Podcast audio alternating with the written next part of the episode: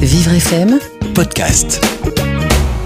jusqu'à 13h, le grand témoin, Santé mentale sur Vivre FM Benjamin Moreau, et Carole Clémence. Bonjour Carole. Bonjour Benjamin. Aujourd'hui, place à votre grand témoin en santé mentale. Et si je vous ai bien entendu, je crois qu'il s'agit d'une émission spéciale. Exactement, une émission spéciale art et santé mentale sur Vivre FM avec le fonds de dotation Entreprendre pour aider. Alors on parle de l'exposition L'invention de l'art des fous aux racines de l'art brut. Une exposition euh, au sein de la maison de Victor Hugo, c'est un musée. Cette exposition présente des productions artistiques du 19e siècle jusqu'à la Seconde Guerre mondiale. Euh, des productions qui sont faites par des personnes internées qui étaient à l'époque nommées folles, euh, les personnes en souffrance psychique, on les appelait comme ça euh, dans le passé. Alors nous parlons également d'accessibilité euh, pour, le personne, pour les personnes en situation euh, de handicap, puisque ce musée est un modèle euh, dans l'accueil de ce public. Et on en parle grâce à nos deux invités, Gérard Audinet, directeur de la maison de Victor Hugo, et son secrétaire général Thierry Renaudin. Et vous allez parler de tout cela jusqu'à 13h sur Vivre FM. jusqu'à 13h, le grand témoin, santé mentale sur Vivre FM, Carole Clémence. Gérard Audinet, euh, bonjour. Bonjour. Vous êtes directeur de la maison de Victor Hugo. Vous êtes accompagné de, de Thierry Renaudin. Bonjour Thierry. Bonjour. Euh, Vous êtes secrétaire général de la maison de Victor Hugo. Euh, Vous êtes tous les deux euh, venus pour nous parler de cette exposition, de cette future exposition La folie en tête, l'invention de l'art des fous, qui aura lieu en novembre, de novembre à mars, dans votre musée, la maison de Victor Hugo. On va expliquer un petit peu la volonté que vous avez eue en, mettant en place cette exposition. La folie en tête, l'invention de l'art des fous. Est-ce que cela signifie qu'il y a un art des fous, une, une pratique artistique particulière, une sensibilité particulière des personnes euh, qui ont un handicap psychique? Euh, oui, il y, a- une raison déjà très pratique. euh, L'art des fous, il faut l'entendre avec guillemets, bien sûr. D'ailleurs, je, pense qu'on va changer notre sous-titre euh, parce qu'il est peut-être un peu trop ambigu. On va peut-être mettre aux racines de l'art brut, c'est un autre sujet. Mais disons que cette, cette expression d'art des fous a été employée par des, des psychiatres à, à l'époque, donc c'est un terme qui, qui, qui fait sens historiquement. Donc au 19e siècle? À partir du 19e siècle, oui. Euh, et en fait, là, l'art des fous, très concrètement, l'art des, des patients euh, internés dans, des asiles, puisque l'exposition sera construite à partir de quatre collections euh, réalisées par des psychiatres au sein d'établissements de, soins. Donc on va parler tout au cours de cette émission, euh, de cette exposition, La folie en tête, l'invention de l'art fous. Enfin, vous allez changer ce titre, mais en tout cas, il est très descriptif. Il explique bien ce que, ce que vous tentez de faire. Donc c'est l'art, les productions artistiques de personnes qui sont internées au 19e, euh, au début du 20e siècle. Oui, on a des, des fourchettes euh, chronologiques qui sont un peu, un peu larges, euh, parce que ces œuvres n'ont pas été tout de suite conservées. On n'y a pas tout de suite porté d'attention, et donc c'est ce qui fait justement le, le motif de l'exposition. Euh, donc on commence dans le courant du, du, du 19e siècle, et on va jusqu'à une date euh, tristement symbolique, qui est la Seconde Guerre mondiale. Mm. Ce qui m'intéressait dans, dans, dans, ce projet, c'est pour moi c'est le deuxième volet du- d'une exposition que j'avais faite euh, peu après mon arrivée au musée, consacrée à l'art spirit. C'est d'explorer ces, ces territoires un peu, un peu marginaux ou un peu à côté de, de, de l'art officiel, de l'art académique, de l'art professionnel. Donc, qui sont des, des pratiques, euh, non pas des pratiques amateurs comme on dit aujourd'hui, mais des, des pratiques euh, un peu, un peu latérales de, de l'art, en tout cas, qui ne sont pas des pratiques d'artistes professionnels ayant leur, leur inscription à la maison des artistes. Euh, c'est plus sur le fait que Victor Hugo, euh, qui n'a pas seulement été un grand écrivain, a été aussi un grand peintre, un grand dessinateur. On le sait peu. On, le- on le- on le sait euh, de plus en plus, heureusement, mais euh, on le sait moins que, que, que, que son écriture. Et, et il a toujours pris soin de, de ne jamais vouloir apparaître justement comme un artiste professionnel. Donc à rester une sorte euh, d'amateur de, génie. C'est aussi une façon de dire que le génie peut être dans, l'amateurisme, entre guillemets. Euh, donc c'est ces territoires un peu, étranges de l'art, mais qui se sont agrégés euh, maintenant à notre, champ artistique justement par des catégories comme l'art brut, des choses qui ont co- codifié un peu ces, pratiques et qui les ont fait finalement rentrer au musée et rentrer dans l'histoire de l'art. Alors justement, vous parlez d'art brut. Euh, Est-ce que l'art brut définit l'art euh, des personnes, euh, de, ces personnes que vous exposez, ces personnes en difficulté psychique Oui, oui et non, parce que la- l'art brut, qui était défini, la définition de l'art brut fait couler beaucoup d'encre, elle anime de nombreux débats, donc elle est toujours un peu oiseuse. Mais disons qu'elle a été définie par Dubuffet comme l'art des personnes qui n'avaient pas de, de, formation d'acquis culturel, euh, ce, qui, euh, ce qui est illusoire, parce que tout le monde a une culture quelle qu'elle soit. Euh, si vous voulez dire, ce n'avait pas de formation professionnelle d'artiste. Alors, c'est embêtant parce que parmi les malades mentaux, on a effectivement des gens qui sont euh, bruts de ce point de vue-là, c'est-à-dire qui n'ont pas de, formation artistique du tout, mais on a aussi des, des, artistes qui sont devenus malades et qui ont été internés. Donc c'est pour ça que le docteur Auguste Marie, qui est l'un de ces psychiatres euh, créateurs de, de collections que, que, que, que, nous montrerons, euh, dans un article parlait des, des, des, fous artistes, des artistes fous. Euh, ça marche dans les deux sens. Alors euh, ça donne des œuvres parfois un peu différentes. Et c'est vrai que la, la... Euh, On a des exemples d'artistes, des, des, noms connus, non Oui, ils sont pas tous très très connus. Oui, il y en a par exemple Wolfli. Euh, Wolfli est des stars de l'art brut aujourd'hui, qui est une fondation. Euh, dans la collection du docteur Marie, donc qui, a été acquise en grande partie par Dubuffet, qui est passée à la collection de l'art brut à, Lausanne, qui est le musée, euh, l'un des, grands musées d'art brut. Quand ils ont inventorié leur collection, ils ont fait un partage d'ailleurs entre les, œuvres qu'ils identifient comme étant de l'art brut et puis les autres qui ne sont pas tout à fait, qui sont parfois euh, créées par les mêmes artistes, mais qu'ils appellent neuves inventions. C'était le, le, terme inventé par Michel Thévaux. Euh, voilà, qui sont du coup esthétiquement peu différentes de l'art brut ou qui sont encore porteuses peut-être d'un acquis euh, artistique, d'un enseignement, d'une culture acquise. Ouais. Alors cette exposition qui se tient euh, au musée La Maison de Victor Hugo, ça n'est pas ça n'est pas innocent puisque Victor Hugo a été frappé par par la maladie psychique dans sa propre famille. Il a été traumatisé par par ça. Oui, en général, toutes nos expositions ont un lien avec Victor Hugo. Euh, et celle-ci a un lien un peu, peu dramatique, euh, familial en tout cas, puisque son, son frère est, frappé de folie et doit être interné à, à Charenton euh, dès le mariage, de, à peu près au moment où Victor Hugo se marie. Et plus tard, sa fille partira, elle fugera au, Canada et, et, à la Barbade. Et en fait, elle va, elle va sombrer aussi dans, dans la maladie. Elle sera ramenée par une femme de la Barbade en, en 1872 pour être internée. Et c'est la seule enfant d'ailleurs qui survivra à Victor Hugo et qui mourra à l'asile en 1915. Mmh. Alors là, ce sont euh, deux cas personnels.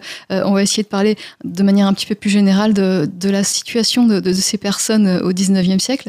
Alors là, pour la, fille de Victor Hugo et, son frère, est-ce qu'on sait de quoi ils souffraient aujourd'hui avec euh, l'avancée médicale? Alors moi je ne suis pas psychiatre donc j'ai du mal à coller des, concepts sur de cas. Euh, les deux ont des, traumatismes dans leur enfance d'ordre différent et une difficulté à construire leur, personnalité et à euh, établir des, relations sociales ou des relations amoureuses euh, normales. Donc il y a, il y de, schizophrénie qui se réfugie après dans, leur monde. Euh, simplement les, deux gènes comme Adèle euh, avaient une activité artistique. Et ils écrivaient. Avant, Adèle, avant de tomber malade. Avant, avant de tomber malade. Et ils écrivaient, euh, Adèle composait. Et eux euh, étaient frappés de, de, stérique, de, de folie qui ont été complètement stérilisantes et qui ont complètement mis fin à leur production artistique. Euh, voilà, donc c'est un peu dramatique. Et ce qui fait que paradoxalement, Victor Hugo parle très très peu de la folie dans son œuvre. Et à la différence de, euh, de beaucoup d'écrivains ou de poètes de la génération romantique qui, qui se sont intéressés à la folie parce que c'était une sorte d'exacerbation des, des, passions, quelque chose comme ça, euh, et qu'on touchait quelque chose au cœur du, du psychisme qui les, qui, les, qui les passionnait. Et puis ils font de la folie aussi euh, dans ce siècle qui est toujours un peu un peu scientiste, une explication de l'irrationnel très souvent dans, dans leur euh, dans leur récit. Euh, donc la vision euh, des fous, euh, des personnes qui sont fragiles psychiquement, de, ce qu'on appelait les fous au 19e siècle, la vision est plutôt positive. Disons qu'elle qu évolue, elle évolue à partir de, des, grands aliénistes de la fin du XVIIIe siècle, notamment Pinel avec ce geste très symbolique d'enlever de, de, leur chaîne aux malades, puisque sous l'Ancien Régime, les, malades étaient conservés dans des cellules, souvent enchaînées, et ce traitement les rendait encore plus fous furieux, sans faire de mauvais jeu de mots. Et euh, à ce moment-là, se, met en place, dans la suite de la philosophie des Lumières, euh, ce qu'on a appelé le traitement moral des, des, des malades, c'est-à-dire euh, bah, essayer de ne pas les, enfermer au sens propre comme au sens figuré dans les quatre murs de leur folie, mais de les occuper de leur donner du travail. Euh, éventuellement, c'est le cas en particulier pour la première collection que nous, nous, nous exposerons, celle du docteur Brownie à, Dumfries, en Écosse. Euh, on commence à mettre au point ce qu'on qu appelle aujourd'hui l'art-thérapie. C'est-à-dire, en tout cas, l'art, la pratique artistique est une des occupations des malades, surtout quand on a affaire à des malades qui sont de, de bonne famille, frappés de ce qu'on appelle la mélancolie à l'époque, ou de, voilà, de dépression ou de, de, de, manie. Et donc, euh, c'est vrai qu'il y a un traitement à deux vitesses entre les malades pauvres et les, les patients aisés, aisés qui ont fait faire de la musique, faire de la peinture, qu'on on encourage à faire eux-mêmes des collections. Donc c'est pour ça aussi qu'on qu a prêté attention à toutes ces œuvres. Mmh. Donc c'était euh, dès, dès, le XVIIIe siècle, 19, dès le XIXe siècle, on pratiquait déjà une sorte d'art-thérapie. Euh, on aidait les patients avec euh, des pratiques artistiques. On, on leur donnait la chance de pouvoir pratiquer, de, de peindre. quelles étaient les, les pratiques justement, la, la, musique, la peinture alors, je, je, pense que ça devait être assez, assez expérimental et, embryonnaire, et comme je vous le disais, euh, fonction aussi de, de, critères sociaux et de, de fortune des, des patients. Euh, mais c'est vrai qu'on en a des, des, traces dans la littérature, par exemple Inès de la Sierras, de, un conte de, de Charles Naudier. Voilà, des, des, gens qui se trouvent dans un château la nuit, et là il y a une apparition, un spectre qui apparaît. Donc, euh, et puis on s'aperçoit que ce spectre, bon, ce n'est pas du surnaturel, c'est simplement une femme qui est devenue folle. Et, cette femme est une ancienne cantatrice.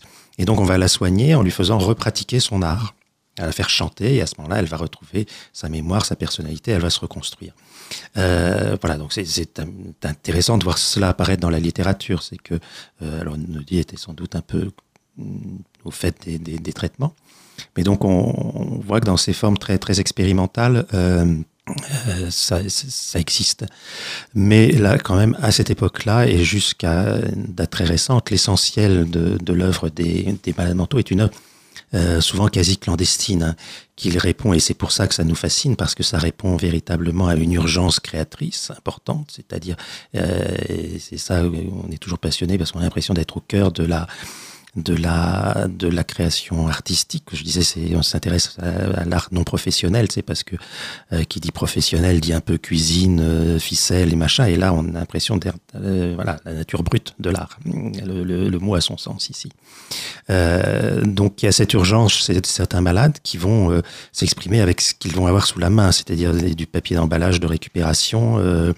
Euh, ça va être les euh, certains vont faire des œuvres par exemple avec les algues qui rembourrent leur, matelas, euh, d'autres vont trouver du fil, faire des broderies. Quand ce sont des femmes, très souvent euh, tricoter des objets, donc on, assembler des petits morceaux de bois, enfin avec tout tout ce qui peut leur tomber sous la main. Mmh.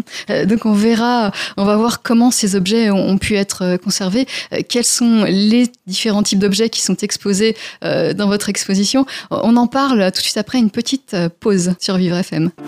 Jusqu'à 13h, le grand témoin. Santé mentale sur Vivre FM. Carole Clémence. Le grand témoin spécial art et santé mentale sur Vivre FM aujourd'hui grâce au fonds de dotation Entreprendre pour aider. Alors avec nous Gérard Audinet, directeur de la maison de Victor Hugo, ainsi que Thierry Renaudin, secrétaire général de la maison de Victor Hugo également. Et nous parlons de l'exposition La folie en tête aux racines de l'art brut.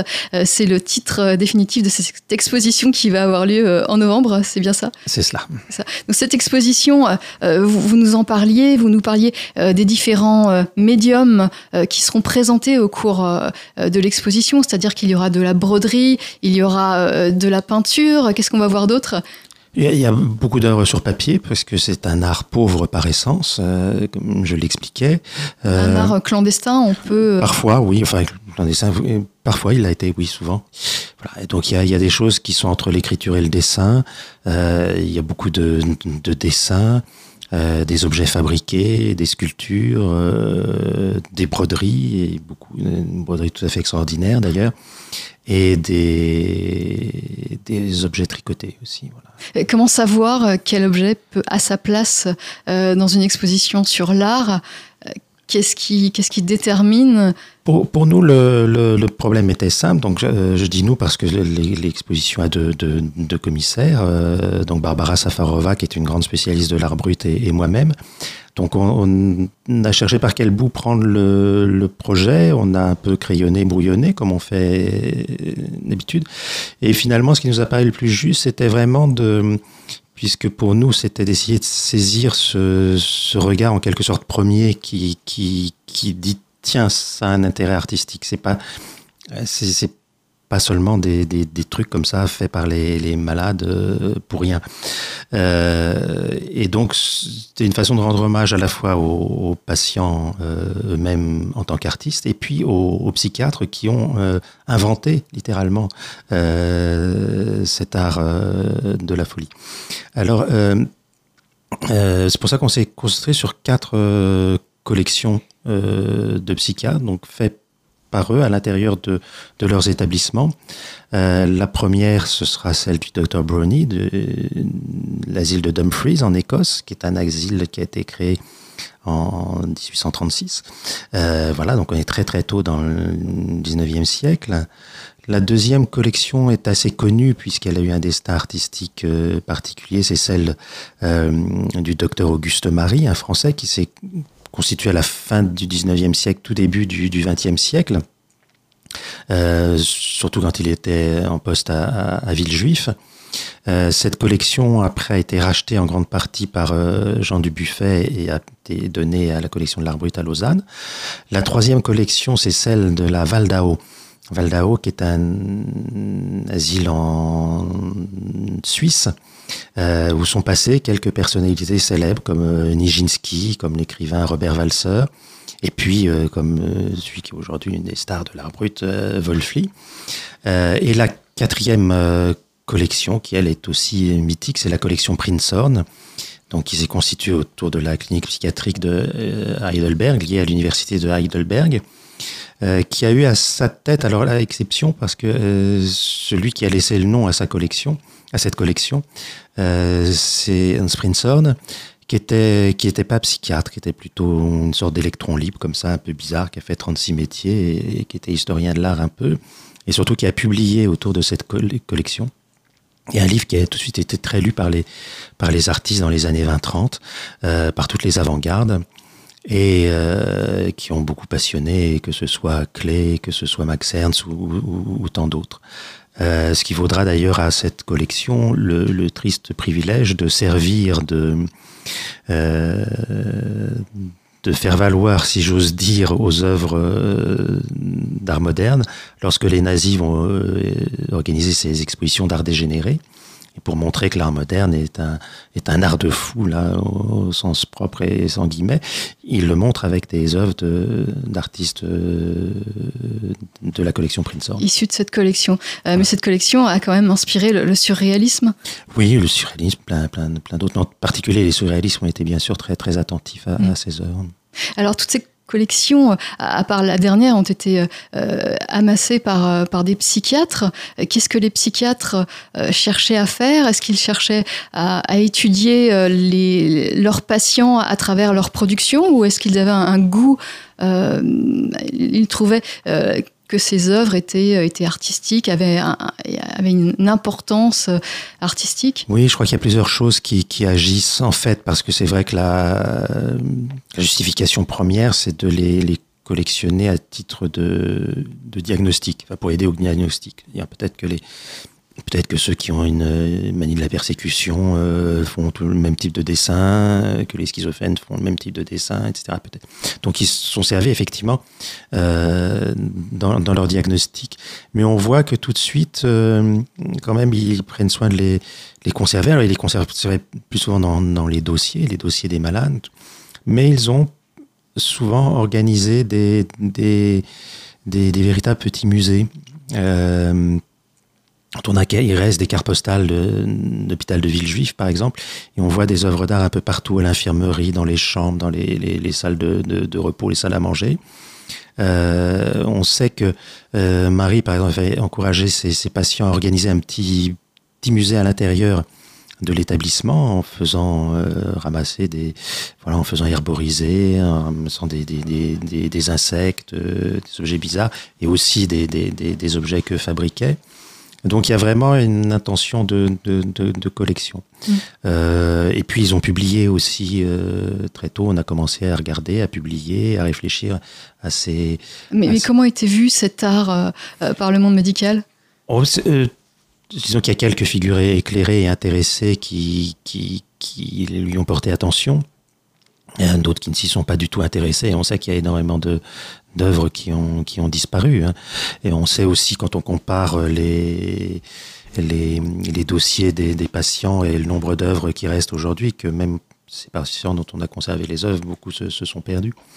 Euh, donc c'est petit à petit que, que, les choses se sont faites, que, que l'intérêt s'est confirmé et que, que, la valeur accordée à ces œuvres s'est amplifiée. Mmh. Alors, toutes ces œuvres euh, que vous présentez dans cette exposition, euh, ces œuvres commencent au, ont été produites à partir du 19e et puis jusqu'à la, la, Deuxième Guerre mondiale, c'est ça À peu près, oui. Ce sont des œuvres qui, qui font, euh, qui ont été produites en Europe, dans toute l'Europe? Euh, Alors, principalement autour de ces quatre euh, lieux géographiques, donc euh, Dumfries, euh, Villejuif, euh, Waldau près de Berne et Heidelberg.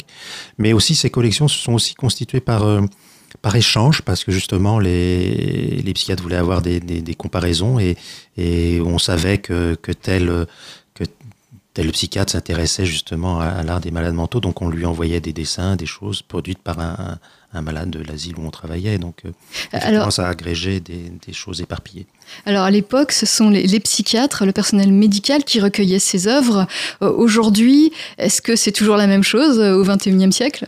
Euh, non, aujourd'hui, ça, justement, bah voilà, après, après, du buffet et après bien d'autres, euh, on a donné une, valeur à ces œuvres, ce qui pose d'ailleurs beaucoup de, problèmes parce que euh, certaines collections de psychiatres ont été dispersées, ont été acquises par des amateurs, donc les, œuvres maintenant sont des collections privées. À l'époque, on a pris aucun soin du droit de l'auteur lui-même. Aujourd'hui, on commence à s'en soucier. Est-ce qu'on connaît seulement les auteurs de ces œuvres? Euh, on, on, Non, pas toujours. Des fois, on a souvent, d'ailleurs, quand on a publié par respect du secret médical, on a publié ces œuvres sous pseudonyme. Euh, après, par recoupement d'archives, euh, on a pu trouver des noms, mais des fois, on a très très peu d'éléments biographiques. Parfois un peu plus, oui, on a parfois des biographies assez, assez détaillées, mais parfois on ne sait on sait juste le nom, pas le prénom, pas les occupations, à peine les dates. Euh,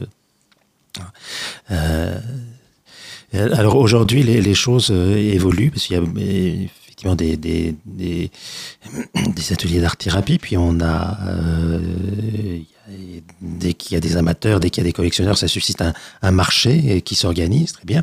Et il y a des, des, des, des malades aujourd'hui qui, qui du coup vivent mieux sans doute parce qu'ils sont artistes. Euh, pense à Joseph Hofer, un Autrichien, et qui est très très admiré, très collectionné, et, donc euh, bah, l'hôpital vend ses œuvres. Alors une partie lui revient, ça paye aussi son matériel, ça... Est-ce que ces œuvres sont reconnues euh, comme les œuvres d'autres artistes? Euh, Est-ce qu'on leur reconnaît la même qualité ou est-ce que ce sont il y a une certaine curiosité qui est derrière tout ça je crois que ça évolue, ça évolue très vite et ça continue d'évoluer. Cette année encore, il y a un artiste classifié art brut qui est présent à la Biennale de Venise. C'était le cas à la précédente Biennale. Donc on voit que dans, euh, il y a de plus en plus de place pour, euh, pour cette création dans, dans notre univers artistique d'aujourd'hui. Mmh. Est-ce que vous avez euh, des, euh, des exemples d'artistes justement qui, qui, ont produit euh, certaines de, de, vos œuvres qui vont être présentées euh, pour que ce soit un petit peu parlant, un ou deux exemples en tête euh, euh, c'est des personnalités extrêmement diverses. Ça va du, garçon de ferme pratiquement analphabète euh, qui peint des, des scènes sur écossaise à des, des, des, diplômés de Cambridge, euh, voilà, qui ont tourné un moment. Euh, euh, il y a des personnes. La personnalité la plus connue, bien sûr, c'est Wolfli, qui d'ailleurs de, de, son vivant, un peu comme, comme Aloïse, alors qui, qui ne sera pas présente dans l'exposition parce qu'elle était dans une, une de cette collection, mais qui, qui, déjà étaient, étaient de, de, leur vivant et voilà, qui étaient des personnalités qui euh, souvent protéiformes dans le cas de Wölfli puisqu'il y a une œuvre peinte importante mais il a écrit des milliers de pages euh, d'histoire il a composé de la musique euh, voilà. et puis du coup il avait les moyens de s'exprimer donc il peignait ses meubles et alors, avant de conclure euh, sur cette exposition, comment sont présentées les œuvres? Est-ce que vous, vous présentez euh, ces œuvres qui, sont, qui ont été produites par des, des personnes en situation de difficulté euh, psychique, qui étaient appelées à l'époque, au 19e siècle et au début du 20e siècle, des fous? Est-ce que vous les présentez comme vous présentez d'autres œuvres d'artistes au sein de, de, votre musée, la Maison on a, on, a, on a pris soin de les présenter exactement comme on présente n'importe quelle exposition c'est-à-dire avec une scénographie faite par un scénographe, euh, voilà, qui, ne surjoue pas euh, le thème de l'exposition, mais qui nous crée un bel espace. Et puis surtout, toutes les œuvres sont encadrées, euh, bah, sauf les sculptures et les, les les, objets tricotés qui sont sous vitrine. Mais justement, j'ai évité de, présenter les, dessins sous vitrine comme des documents à monter. Donc c'est vraiment là, pour une fois, le, le cadre est très symbolique. Il vise à confirmer le statut d'œuvre. Euh, nous continuons à parler euh, de votre musée, le musée de la Maison euh, de Victor Hugo, euh, cette exposition euh, qui, qui, traite de, de, la difficulté, de la souffrance psychique et de la production euh, des gens, la production artistique des gens qui en souffrent, et puis également de l'accessibilité de votre musée, la Maison de Victor Hugo. On en parle tout de suite après sur Vivre FM. Jusqu'à 13h, le grand témoin. Santé mentale sur Vivre FM. Carole Clémence.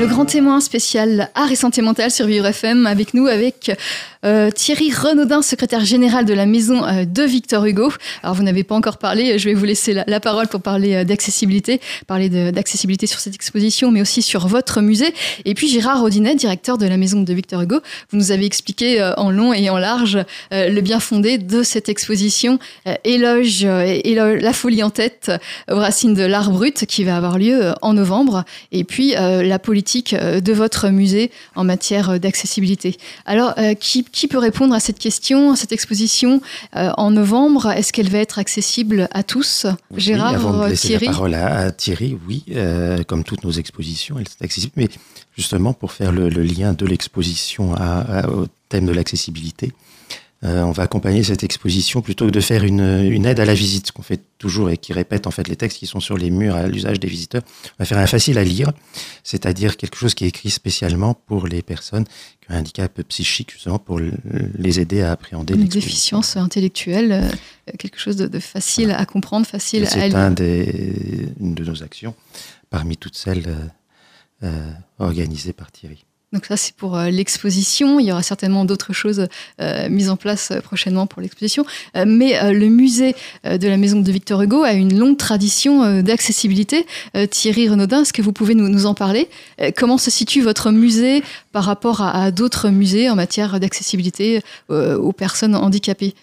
Bah écoutez, maintenant c'est une vieille histoire puisque nous avons débuté cette politique d'accessibilité juste après la loi de 2005, puisque nous avons réalisé un projet d'établissement hein, justement juste après cette loi. Donc c'était un projet important puisque nous avons été aidés par un organisme de formation pour justement sensibiliser l'ensemble du personnel à l'accessibilité en général.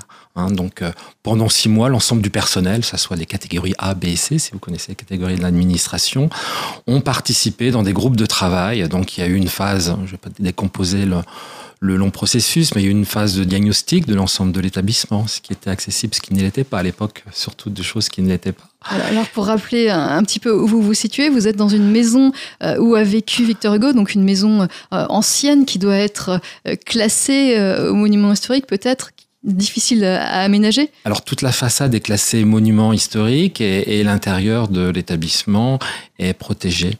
Donc effectivement, ce n'était pas facile. Et donc il y a deux étages et comment la rendre accessible aux personnes handicapées moteurs? Alors justement, nous avions pu euh, aménager un ascenseur accessible justement par rapport au lycée qui se trouve juste à, côté, puisqu'il y a un, lycée euh, euh, technique de la ville de Paris, euh, avec le, musée. Mais le problème, c'est que nous avions un ascenseur, mais les, handicapés moteurs ne pouvaient pas accéder, puisque nous avons un Porsche, et il fallait accéder, si vous voulez, à une sorte de, palier, une marche hein, de, ce, Porsche du, du 19e. finalement, ce projet d'établissement, euh, qui a fait évoluer les choses, puisque pendant plus d'un siècle, le Porsche était fermé, hein, il fallait vraiment enjamber. Et c'est lors dans un groupe de travail, s'il vous plaît, ce sont les agents eux-mêmes qui se sont dit, bah, pour rendre ce musée accessible, hein, il faut tout simplement ouvrir la porte. Alors on avait déjà essayé, hein, vous pensez bien, mais évidemment le froid, si vous voulez, les conditions de travail, euh, bon, on n'avait jamais réussi, si vous voulez. Donc vraiment dans ce, dans ce processus de démarche, bah, ça voulait dire, si vous voulez, euh, le froid rentrait, il fallait travailler toute la journée euh, pour ce, le personnel d'accueil, de surveillance, de travailler dans le froid, enfin dans des conditions un petit peu difficiles. Bon après, effectivement, il fallait emménager par des rideaux d'air froid, enfin changer les équipes. Mais le, le premier le premier stade qui a été important, c'est justement ce côté management et projet d'établissement qui a permis, si vous voulez, un changement d'attitude euh, de la part euh, d'agents pour rendre ce musée accessible. Alors ensuite, enfin, nous sommes allés plus loin. Donc ça, c'était le premier euh, projet. Alors ce qui était sous-jacent, puisque dans l'organisation de ce projet, nous avions pris comme trab le, processus de labellisation tourisme et handicap. Donc l'objectif est évidemment d'avoir le premier label tourisme handicap moteur. Donc et vous l'avez eu. Effectivement, deux ans après ce projet, en 2007, nous avons obtenu ce, ce label, euh, ce premier label. Donc premier label au niveau des musées de la ville, mais également de tous les établissements de la ville de Paris. Donc ça signifie quoi euh, Comment obtenir euh, Quels sont les critères pour, pour obtenir ce label?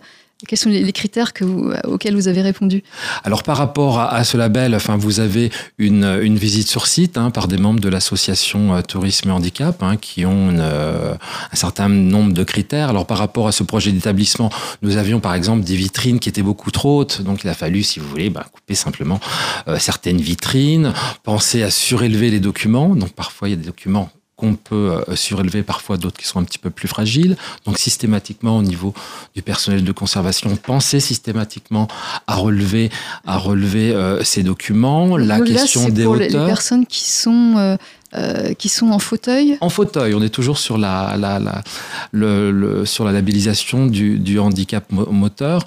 Alors ensuite, on est allé plus loin, si vous voulez. Hein, donc, mais on a toujours gardé ce fil sur la labellisation euh, tourisme et handicap.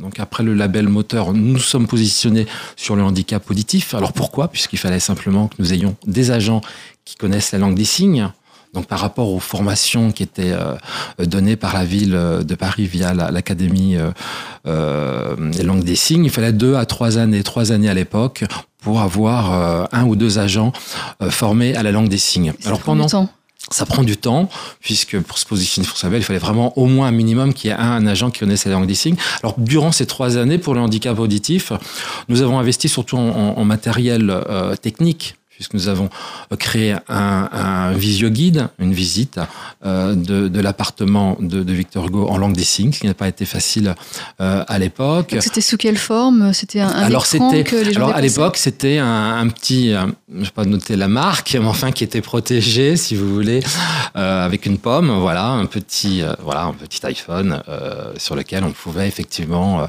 visiter en, en langue des signes. Au-delà de ça, effectivement, nous avons équipé. Alors ça, c'est pour la visite individuelle. Enfin, on fait toujours la distinction entre visite individuelle et visite de groupe.